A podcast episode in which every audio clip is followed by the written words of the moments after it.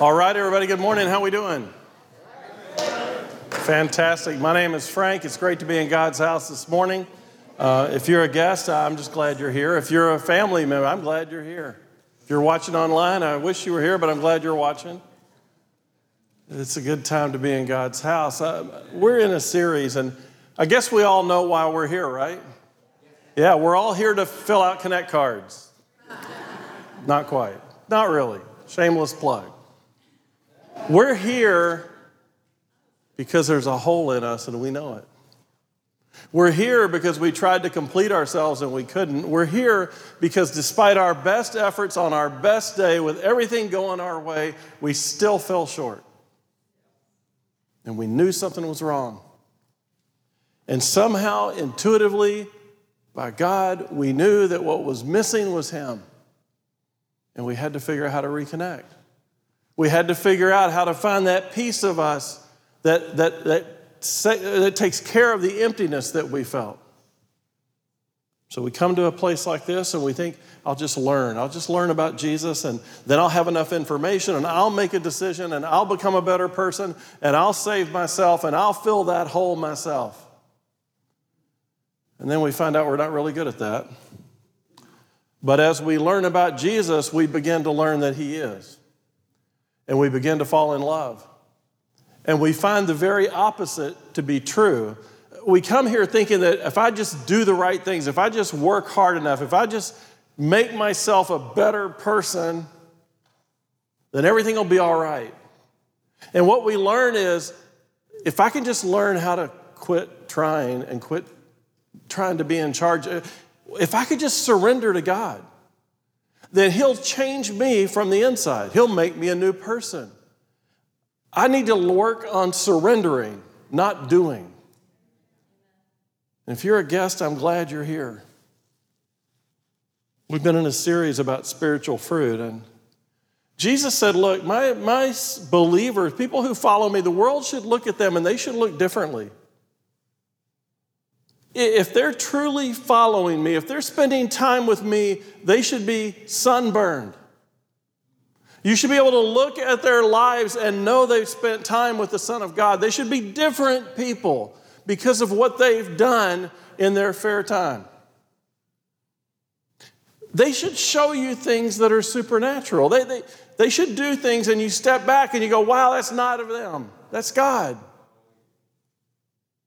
Jesus said, Look, you'll know it's from me because they're going to grow spiritual fruit. They're going to grow things in their lives because they trust me. I'm going to give them my spirit, and you'll know they have my spirit because you'll see things in them that honestly they're not capable of. Galatians 5:22. But the fruit of the spirit is love, joy, peace, patience, kindness, goodness, faithfulness, gentleness, self-control. And we've said we want to learn how to be the, the juiciest fruit we can be. We want people to look at us and know that we've been with Jesus. So we're going to continue this series. Today, I'm going to talk about something called self control. Self control. It's kind of an odd thing because it's impossible, at least with us.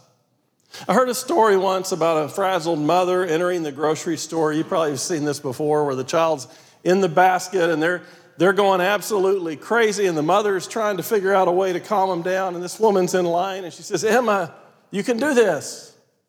We just need to get through a few things." Child continues to go crazy. Moments later, the child gets more upset, and the woman says very calmly, "Okay, it's okay, Emma. Just just just a couple more items." The child at one point becomes absolutely hysterical. She's in the checkout. Mom took a deep breath and Emma, hold it together. We'll be in the car in a few minutes. In the parking lot, a woman came up to her and said, Excuse me, but I couldn't help notice in the store. I just want to compliment you on how patient you are with little Emma. You have so much self control. The mother laughed and said, Well, thank you, but the truth is, I'm Emma. Self control. Edmund uh, Hillary, who climbed Mount Everest, first man to conquer Mount Everest, was asked by an interviewer about his passion for climbing mountains. He said, It's not the mountain that we conquer, it's ourselves. It's not the mountain we conquer, it's ourselves. Peter the Great of Russia is quoted as saying, I've been able to conquer an empire, but I have not been able to conquer myself. Solomon, a wise Jewish king, said in Proverbs, A man without self control is like a city broken into and left without walls. There has never been, and I think never will be, a truly great life without someone who is in some form of control. But what's self control? I mean, he says the, the fruit of the Spirit is self. What, what is that exactly? We tend to think of self control as self discipline, having more power to resist, having the willpower to be stronger, overcoming our own desires because we've decided that we have enough willpower, strength, whatever you call it, to control ourselves. And it's funny because by definition, that means we know we're out of control. You see, you don't need self control unless you admit, hey, I got areas where I'm not in control. It's, it's a conscious choice in the face of temptation, a strong resolve. Uh, I'm going to go through enough training to be able to resist. I'm going to be someone who has mastered their temptations and develop control over them. I'm going to be somebody who's in total control. We hear self control and we think self discipline. I need to be in control of myself. I just need to master temptation. Our attempts at self control are a lot like whack a mole. Remember that game, whack a mole, where something pops up and you slap it down, and then as soon as you slap it down, something else pops up? That's what it looks like to me for somebody who's trying to control themselves. The more they try to control themselves, the faster the things pop up, and the harder it is to keep them down to where no one can see them. We approach temptation and we try to whack it when it pops up. And it can always be just exhausting. And the bad news is it always fails. Eventually, we can't keep up. Our passions, our desires, our, our, our needs pop up faster than our ability to suppress them. And truthfully, we're not really good at whacking them when they show up. Too many Christians are exhausted and disillusioned because they're trying to master their temptations trying to obtain and maintain self control. It's very fleeting. You think you have it for a minute and then it's gone. The world's definition of self control is really self discipline, the ability to overcome temptation. You see, that's how the world approaches every problem that we face as humans.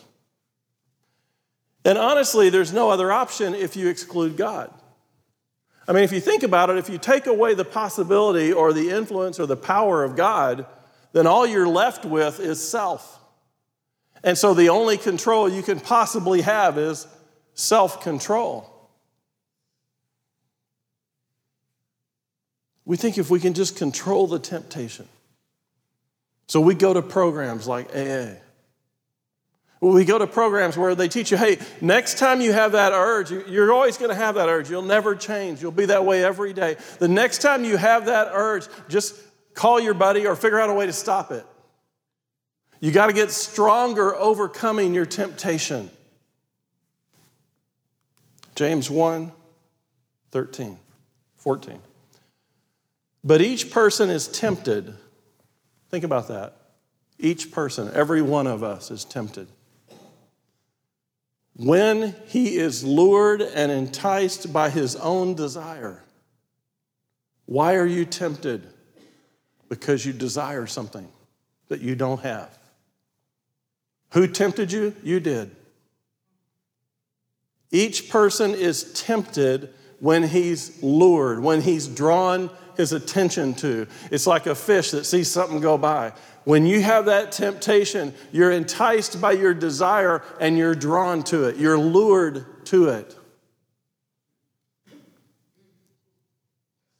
By what? By your desire. Then desire, when it's conceived, gives birth to sin.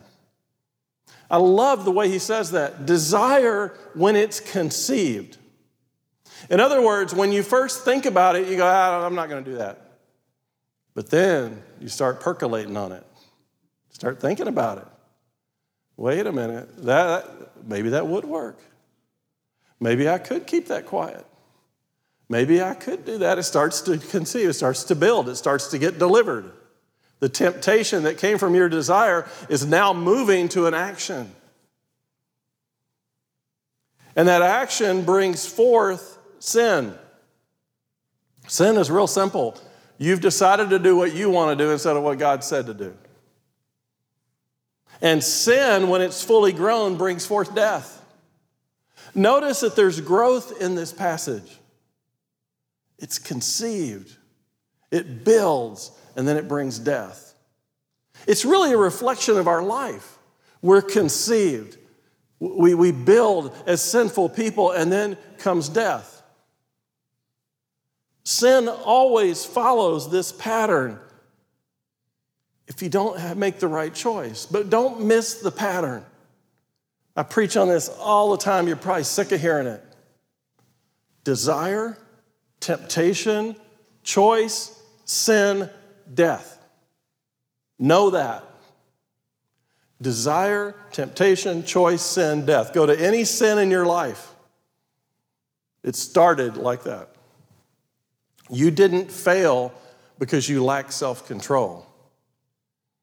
The failure point was not controlling your desires. Does that make sense? If you take the example of the person who drinks too much, the problem is not that they need more self control, it's not that they need more willpower. What they need is a God to change them into somebody who doesn't desire alcohol. And to refuse to believe that that's possible, translated, you'll always be an alcoholic, denies the very God who says, No, that's not how this works. I came to bring life. I came to free people from bondage. I came to set the captives free. I'm the God of the universe. What's too hard for me? You don't think I can overcome alcohol in your life? You don't know who I am. Because Jesus came to make you a new person, not a new, improved you. The world says, I'll be self controlled. I'll focus on the temptation. I'll stay away from the bars. I'll stay away from my buddies who drink. those are great things. I'll do it myself. And when I'm tempted, I'll have enough discipline to resist. And I always ask them, How's that going for you? Is that working? Because in my experience, it didn't work for me. It's never worked for me. Me trying to control myself is a joke. The world views self control is, is motivated by beating down a desire. And we almost buy the lie that we have to have the desire. We don't believe that the mole can stop coming up. We just got to get better at whacking it. Just beat it down, you see, because our success depends on us, not God. Thus, we are limited in what we can achieve on our own. We see people say anybody can do it with enough willpower. Problem is, we're not all named Will. We need God's power. That's a really bad. We need God's power.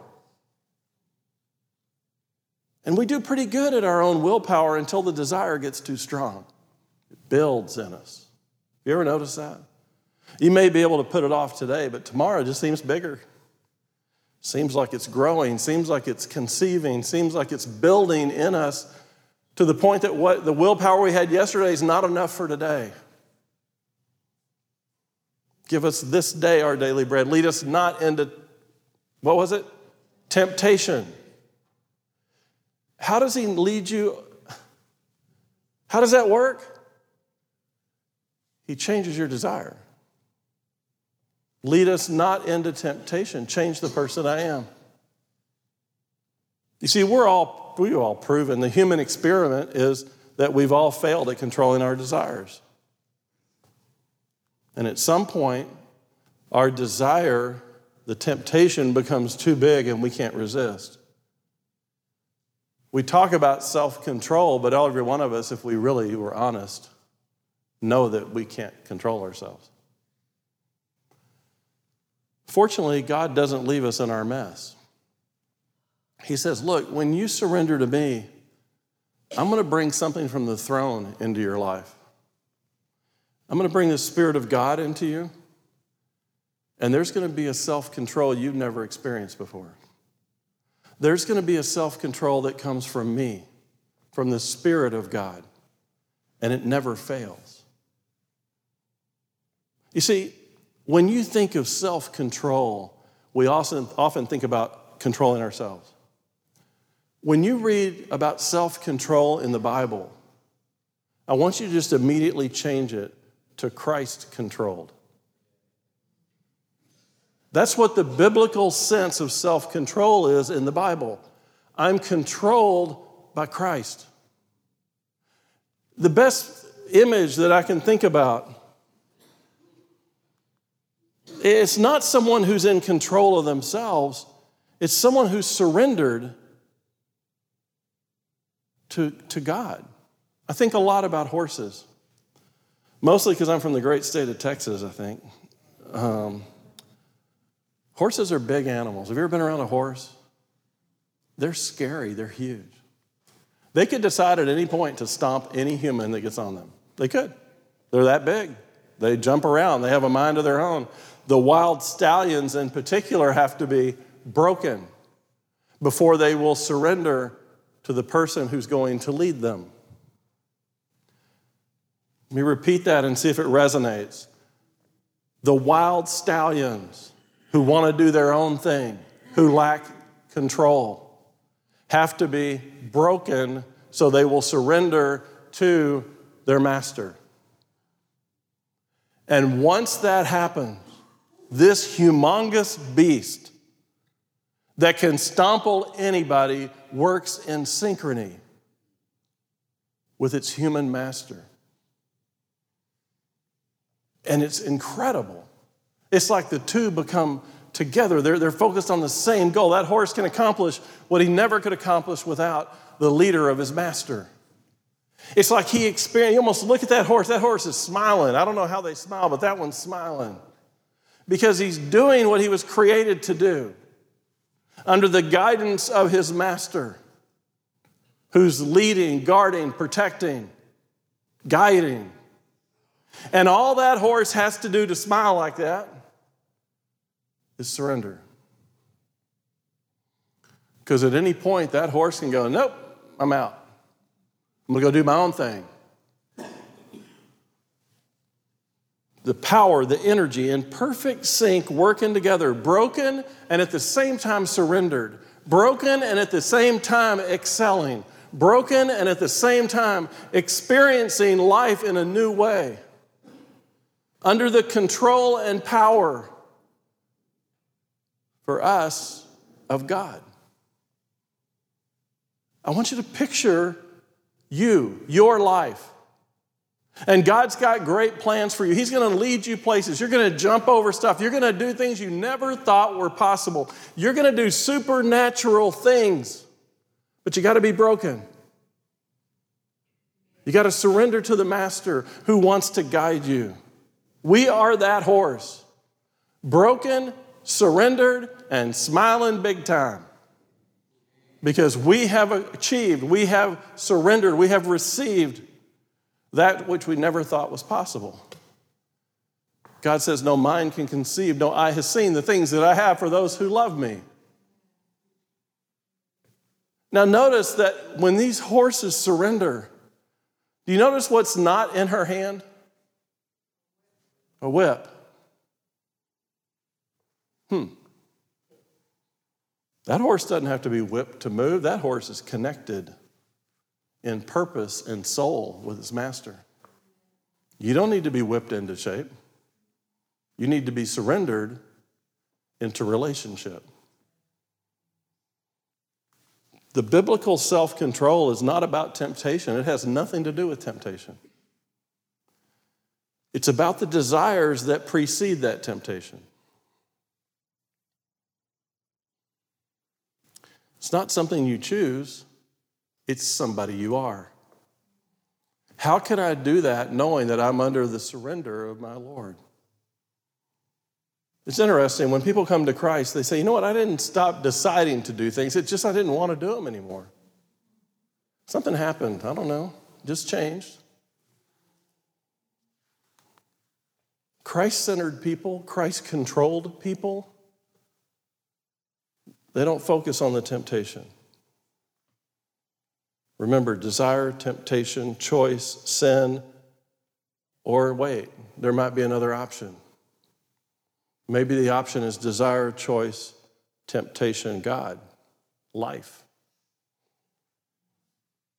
It's not a sin to be tempted. Jesus was tempted. But in that temptation, he chose God. Hebrews 4:15 For we do not have a high priest who's unable to sympathize with our weaknesses, but one who in every respect has been tempted as we are yet without sin. We all get tempted.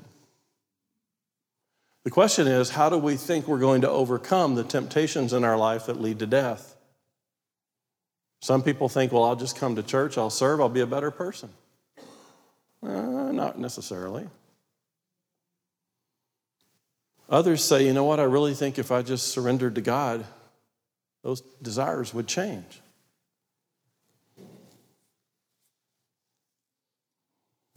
Some people think that Jesus just had this amazing human power to overcome temptation. Of course, he never sinned. He was perfect. He, he had this supernatural ability. No, that's not what the Bible says. Scriptures say he was human in every way, but he surrendered to the Father in every step. Don't miss this. He came to show us that it's possible. It's possible to live your life so focused on the Father that your desires surrender to His. Seek first the kingdom, and all these things will be given to you. As we surrender, our desires align with His.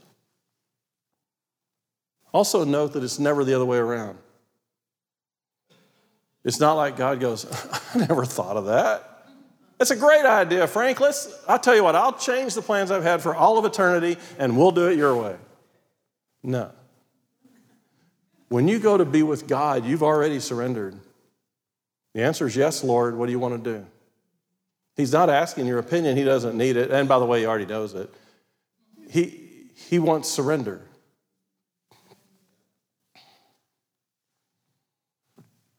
His temptations were real, but his desires were stronger. Being Christ controlled means that we've surrendered to the Spirit and we allow the Spirit to change our desires. We put God's desires above our own. The more we give ourselves to Him, the more our desires become like Him. In other words, the deeper roots we develop, the juicier our fruit become. People see in us a self control that's not from this world. They see God into us, and, and because they see God in us, they're drawn not to us, to Him. I want to turn to the story of Cain and Abel in Genesis chapter 4. I think we can learn a lot deal about Cain's inability to control himself. Genesis 4 3. In the course of time, Cain brought to the Lord an offering of the fruit of the ground. And Abel also brought the firstborn of his flock and of the fat portions. And the Lord had regard for Abel and his offering, but for Cain and his offering he had no regard. So Cain was angry and his face fell. And people go, Well, that's unfair, God. They both brought you stuff. And one of them you were happy about, and one of them you weren't. What's the problem? One brought leftovers, one brought the very best. One brought the firstborn, the firstborn, the first fruit, the fat portions, the very best of the best that he had. He said, God, this is yours. And then the other one brought an offering. Now, God's not done anything other than point out to Cain this is a learning moment. This is an opportunity to be taught. We often talk about giving God your very best. Abel brought the first fruit, Cain brought leftovers. Do not bring your leftovers to God and expect Him to bless them. Doesn't deserve what you have left over. When Cain was realized, when he realized that God was displeased, he didn't think, oh, I better figure out how to please God. He got angry at God. What's wrong with you? I brought you something. Four lessons about self control that I want to go over today that we can learn from this story. The first thing, when we start thinking about, okay, how do I become Christ controlled? The very first thing you need to do is you need to stay alert. Stay on watch in your life for areas of your life that are getting out of control. You know when it's happening. You start having that desire to whack a mole. Something's popping up in your life. You need to be aware of your weaknesses. Each of us struggle in different areas. We all have desires, some stronger than others. What tempts me may not tempt you. What I think is wonderful, you may not think is so wonderful because you don't desire it. We have different levels, different areas of vulnerabilities. The first thing we got to do is be alert. The minute we feel upset or downcast, we have to be alert. 1 Peter 5 8. Be self controlled and alert. The enemy, the devil, prowls around like a roaring lion looking for someone to devour. Do you see those words? Be self controlled, be Christ controlled, and stay alert.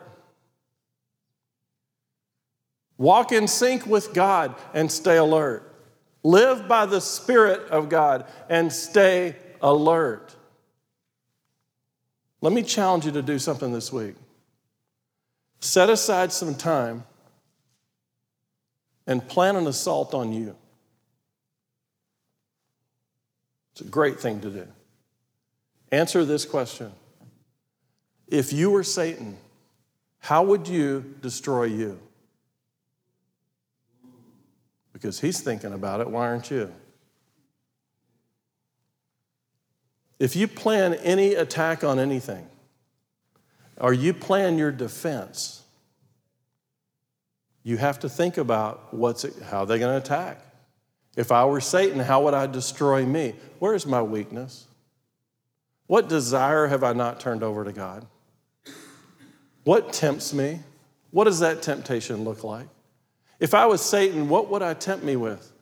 What's most likely going to get me to turn my eyes off of God and towards myself? What is it? Is it money?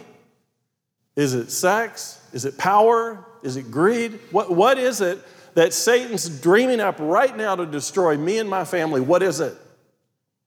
Is it coming a bottle? Is it coming a syringe? How would I destroy me?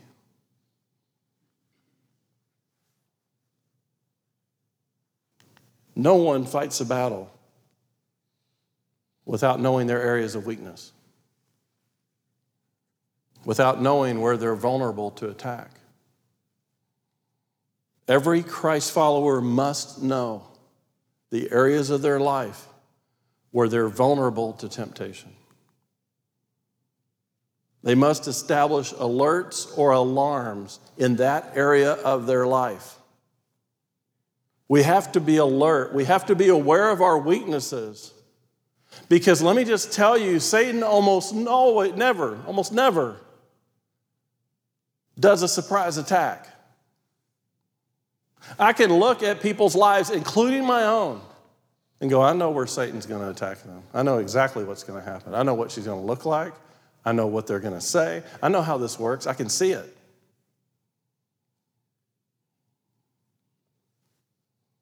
Usually it's not a surprise attack. Usually it's just a small number of events, one after the other. So you don't even realize you're about to fall off the edge. You just keep going a little bit further, one more. You don't know you're doing it, right? Because you're focused on you. And Satan's going, I'll just get to take one more step. It won't, nobody will know. You won't know. I'll just take another step. It's not like a surprise attack, it just happens slowly. And all of a sudden you realize, wow, I just fell off the edge. How did that happen? I'm so surprised.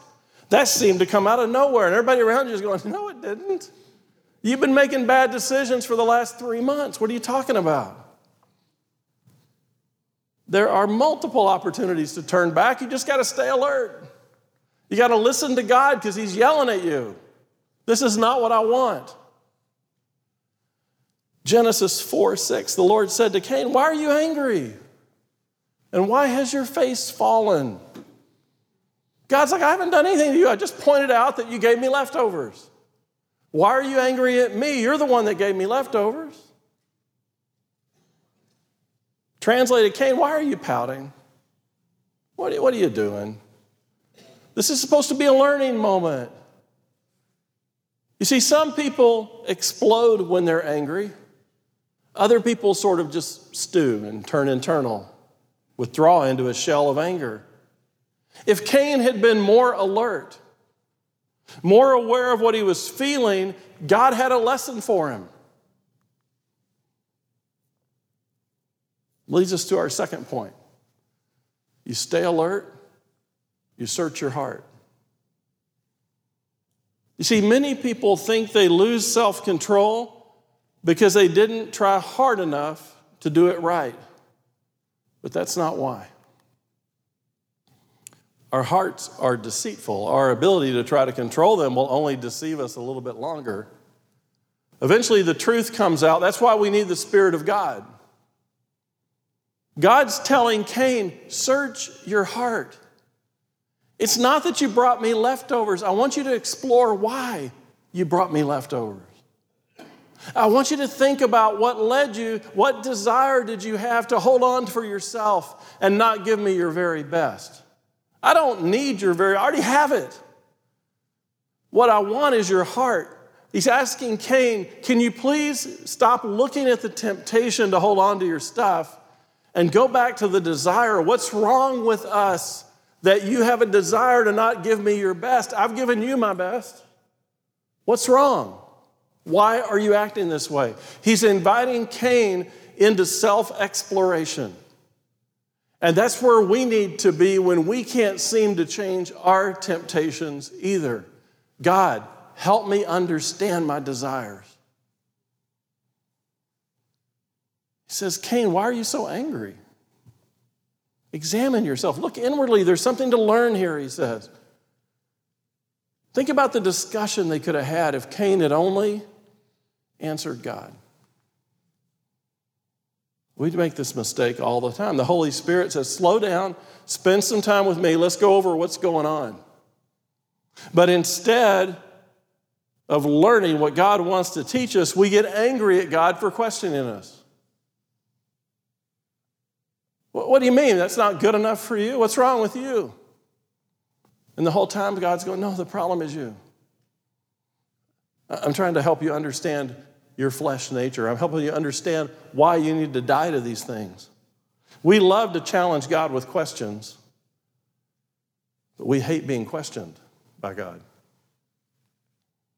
We have to learn from Cain's mistake. Almost every time a lesson needs to be learned, it starts with examining your heart and listening to what God says about your heart, not you. If Cain was honest, he would have said, You know what, God? I'm a selfish person. And I want to be my own God. I care more about me than I actually do about you, my brother, or anybody else. The truth is, I'm a pretty selfish person, God. And I brought you leftovers because I wanted the best and I didn't want to give them up.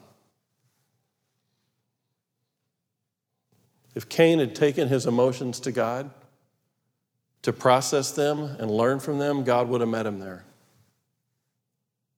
He would have received God's gift of self control. He would have grown in the Spirit. Abel would be alive, and Cain would have received God's blessing, and his name for the rest of all mankind wouldn't be associated with selfishness. Cain chose not to answer God's question, but God tries to teach him anyway. If you do well, will you not be accepted? And if you do not do well, sin is crouching at the door. Its desire is for you, but you must rule over it. What God's saying is look, if you'll just work with me on your desires, if you'll just come with me into the quiet place and let's process what's wrong in your heart, will you not be accepted? Yes, you will. I'm not here to punish you, I'm here to change you. I'm not here to destroy you. I'm here to let you see that there's something in you that you need me to fix for you. But if you don't, sin is crouching at the door, and its desire is for you. In other words, if you don't come into that quiet place and deal with the desires with me, right outside that door is temptation. And that's the way to death. It's going to destroy you. Trying to get Cain's attention. This message hasn't changed in thousands of years. Sin is crouching at the door, and God is always trying to get our attention.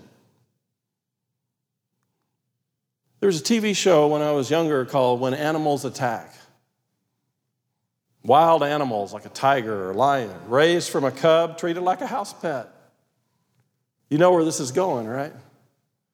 They're wonderful little pets until they attack and kill their owners, and that makes a great TV show, I guess. Those owners who happen to survive say something like this ah, Wow, killer never acted like that before. What happened? And you just want to shout at the TV, Killer's a tiger, Killer's a lion. How could you not see that Killer's a lion? Attacking and killing is part of his nature. He's doing what God created him to do, he's doing what lions do. Do you know what our nature is?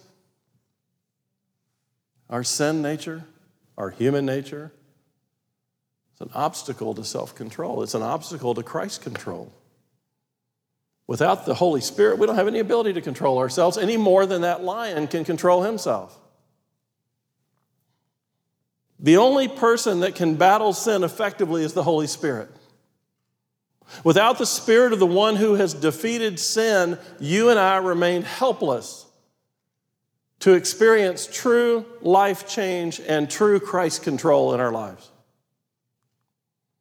Only those who trust Jesus and what he did for us receive the Holy Spirit. Everybody else is dominated by their sin nature. All of us at one point were dominated by our sin nature. It's the presence of the Holy Spirit in our lives that allow us to have more control. Galatians 5 7.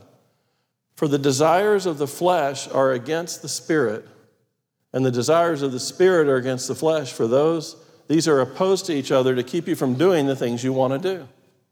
That's the battle. If we've not surrendered to Jesus, there's no Spirit of God to oppose the desires of the flesh. That's why, and please hear this.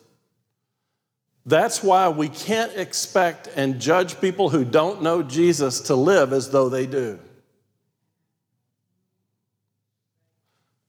People who don't know Jesus are doing what is natural for them to do. They are in the flesh and they don't know it. We can't look at them and go, look how horrible they are. They're sinning. We can't look at them and say, you don't have a place in my church because they don't know God. And I often wonder which is worse in a church a bunch of people who don't know God acting on what they don't know, or a bunch of people who do know God and aren't living out what they should know. Hmm. We can't expect and judge people who don't know Jesus to live as though they do. It's interesting in the Ten Commandments, I'll just go on a tangent. Do you know what the first thing it says in the Ten Commandments? I am the Lord your God. In other words, these are the commandments for those who acknowledge I'm their Lord. They're not commandments for everybody else. I am the Lord your God. God says, Look, I want to make sure you know the relationship before I give you the rules. As humans, we always want to know the relationship before we have to follow rules. How many times have you turned to somebody and said, Who are you to tell me what to do? What you're saying is, We don't have a relationship. And because we don't have a relationship, you're not allowed to speak into my life. Relationship always precedes rules. If you're a parent and you see somebody else disciplining your child who doesn't have a relationship with them, Mama Bear strikes. Who are you to tell my child that? I'll tell. If they need to know I'll tell them. I have the relationship. Children are far more likely to listen to the person in their life they have a relationship with than some random person. Relationship always follows rules. God says, Before I give you a single commandment, I want to remind you, I am the Lord your God. Therefore, do these things.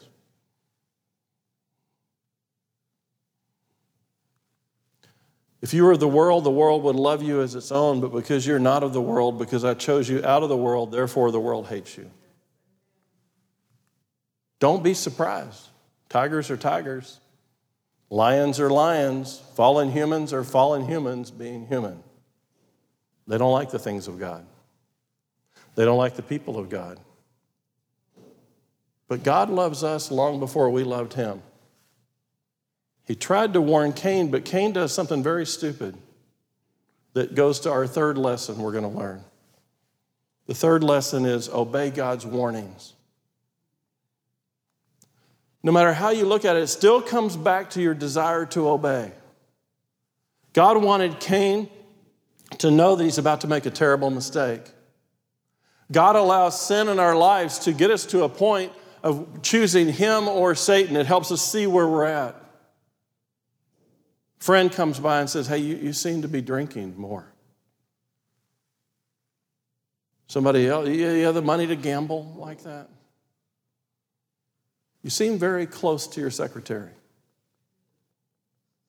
You know he's married, right?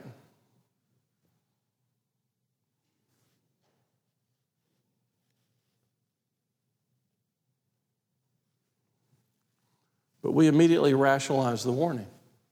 I don't drink too much. We're just celebrating. We're not hurting anybody. I don't always get even when I gamble. I'll stop. It's not hurting anybody. It's my money. We just enjoy working together. She's just a great help to me at the office. It's not hurting anybody. Yeah, yeah, and I know his wife. We're all really great friends. It's not hurting anybody. I'm Italian. I always explode when I get angry. It's not hurting anybody. We ignore the warnings, and our decisions lead us into trouble. Many start praying, God, get me out of this. And it's funny that once things start to fall apart, all of a sudden we're all ears for God. We weren't there during all the warnings. But when it all falls apart, all of a sudden we're spiritual. As disaster looms on the horizon, as God begins to work and to show us what's going on, we start playing let's make a deal with God. God, if you get me out of this, I'll become a missionary. I will. And then we dodge the bullet. We think, man, that was close. Second chances are God's megaphone to get you to listen to what He's trying to say in the first place. It's a wake up call.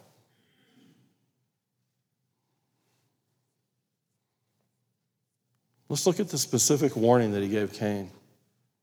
If you do well, will you not be accepted? If you don't do well, sin is crouching at the door. Its desire is for you, but you must rule over it. Will you not be accepted? It means, will you not be lifted up? Will you not be exalted? Will you not be praised? Sin is crouching, waiting to kill you. It has a desire for you, but we have a problem. You see, everything depends on our view of sin. When God says sin is right outside that door waiting to destroy you, some of us hear that verse and we think about a kitty cat ready to pounce. Sin doesn't seem to be that big a deal. It's not that offensive, it's not that dangerous. It's a little sin. I can do what I want. It's no big deal. Sin's couched at the door. Yeah, it's going to pounce, but it's not going to hurt me. I'm going to be okay. Others, perhaps, have a little more respect for the sin in their lives. And they have a different picture when they walk out the door. They see, a, they see sin crouching at the door ready to attack. You know what I think God sees? I think God sees this. I think God, when He says sin is crouching at the door ready to destroy you, He meant it. This is not something minor in your life. God is warning you and me, and we better pay attention because that thing can destroy everybody. Satan has been trying, planning, thinking about how to bring you and me down, how to bring this church down, how to bring us down as our marriages and our relationships, and he's crouching at the door waiting for an opportunity just waiting for you to not deal with your desires with God and walk out that door with temptation because He knows He's won.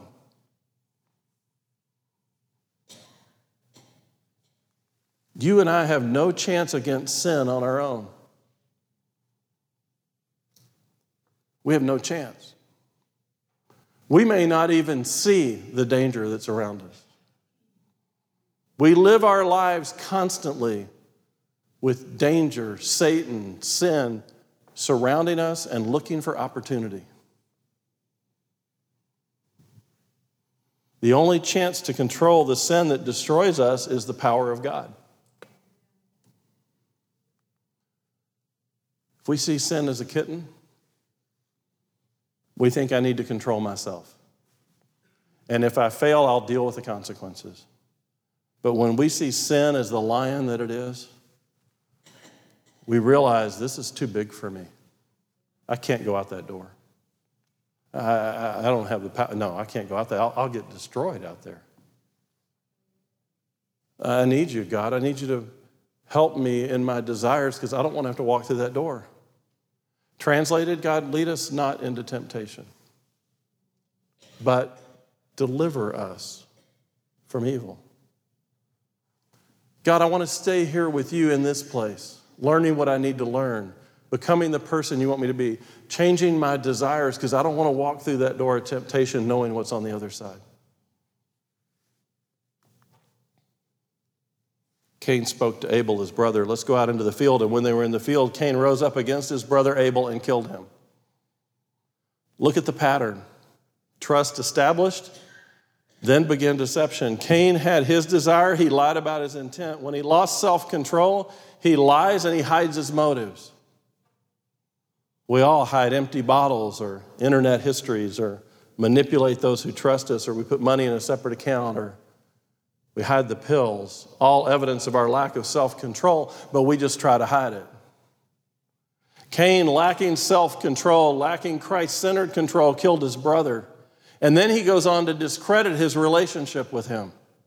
The Lord said to Cain, Where is Abel, your brother? And he said, I don't know. I'm, am my brother's keeper? Now, a lot of people misinterpret this verse to imply that we're not responsible for each other. What he's saying in the Greek is, Do I keep his calendar?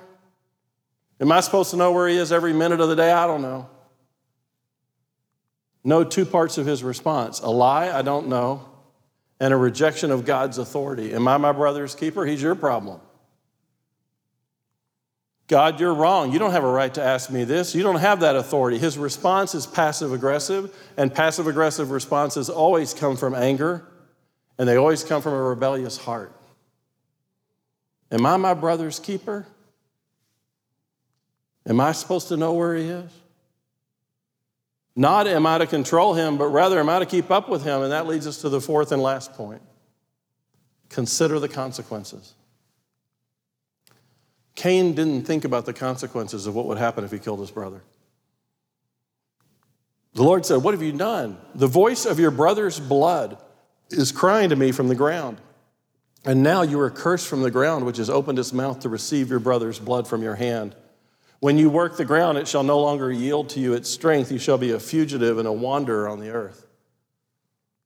God pronounces a curse on Cain for his behavior. You see, we don't think enough about the consequences of our actions. We really don't. We need to fast forward a bit and look at the alternatives. What will my life look like when this is discovered? What will happen to the people I care about? How's this going to impact my family when the truth comes out? We don't think about the consequence of the decisions that we're making. The line of Abel was wiped out and cursed forever. Cain becomes a um, so the line of uh, Cain becomes a wanderer, a fugitive. Think about the grief he caused Adam and Eve.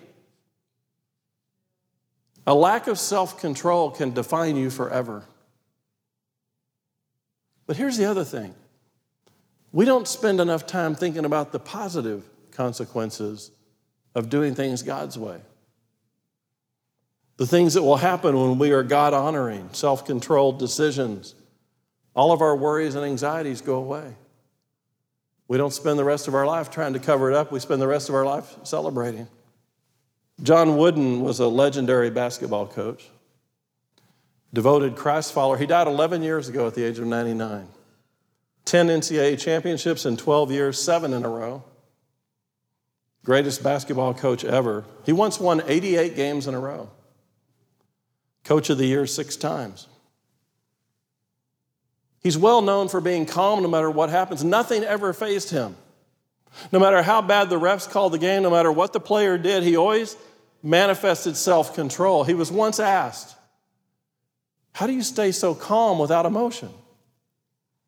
He told the reporters, I have the same emotions that everybody else has. I get angry, I get frustrated. In fact, I get furious.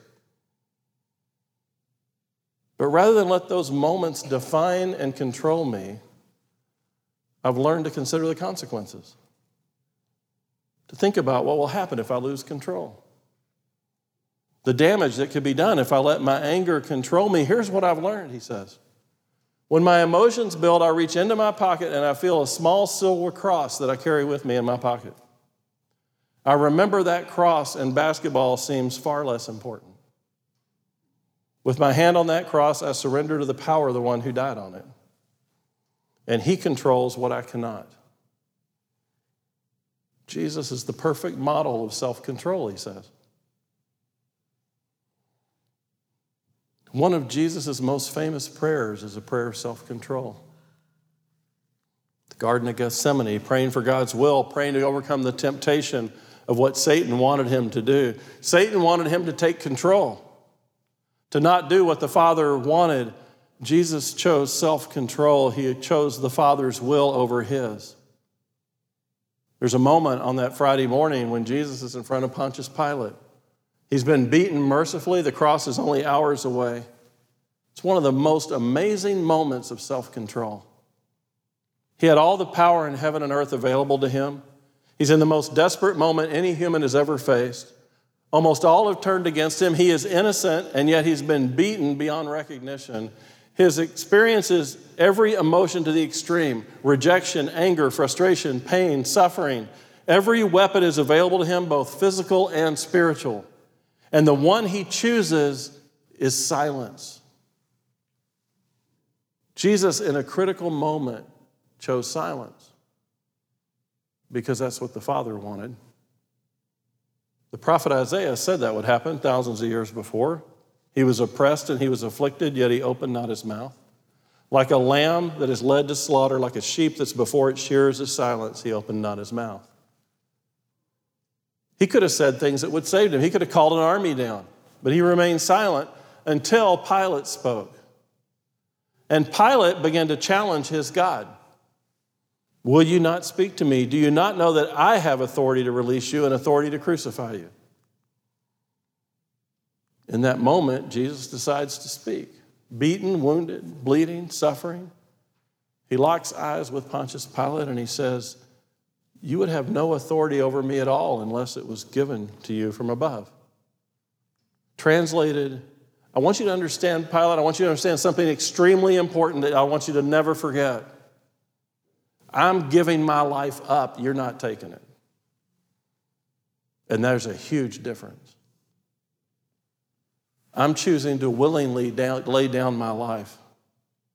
Jesus has enormous self control because he's focusing on what the Father wants. He said exactly what the Father told him to do to get to that cross. It is a defining moment in human history. It is the reason he came for us. It is the essence of sin is man substituting himself for God, but the essence of salvation is God substituting himself for man. Jesus put himself where you and I deserve to be. So that one day we could be where we don't deserve to be. He created a way where you and I could be with him. It allows passage from our sin to the throne of God. You can't get to God without trusting in what he did on the cross. You just can't. And because we trust Jesus to be our bridge, our pathway home, He's promised to give us His Holy Spirit. And He said we would know it because we'd see the fruit of the Spirit in our lives. Fruit of the Spirit is love, joy, peace, patience, kindness, goodness, faithfulness, gentleness, and self control. Let me ask you this Are there any of those nine things that you don't want more of in your life?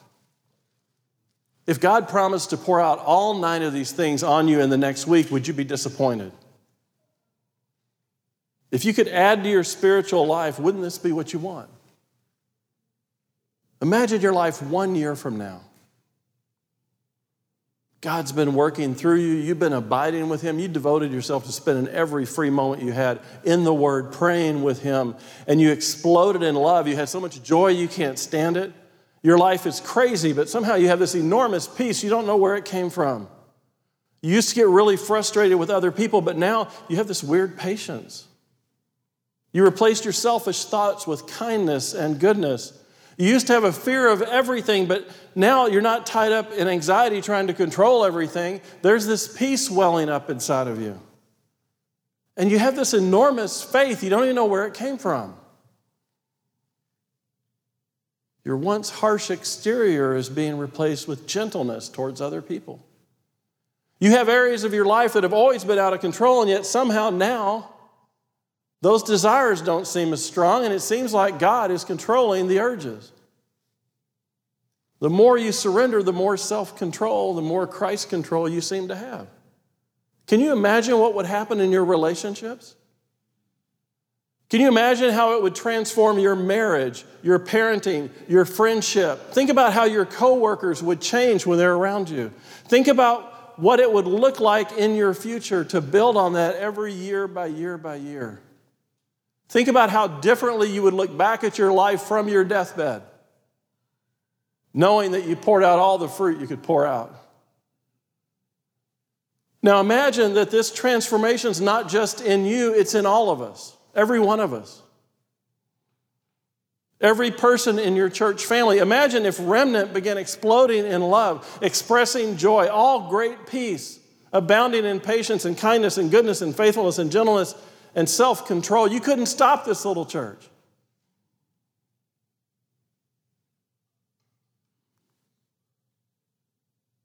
What if we were not only fruitful, but we were so full of the Spirit of God?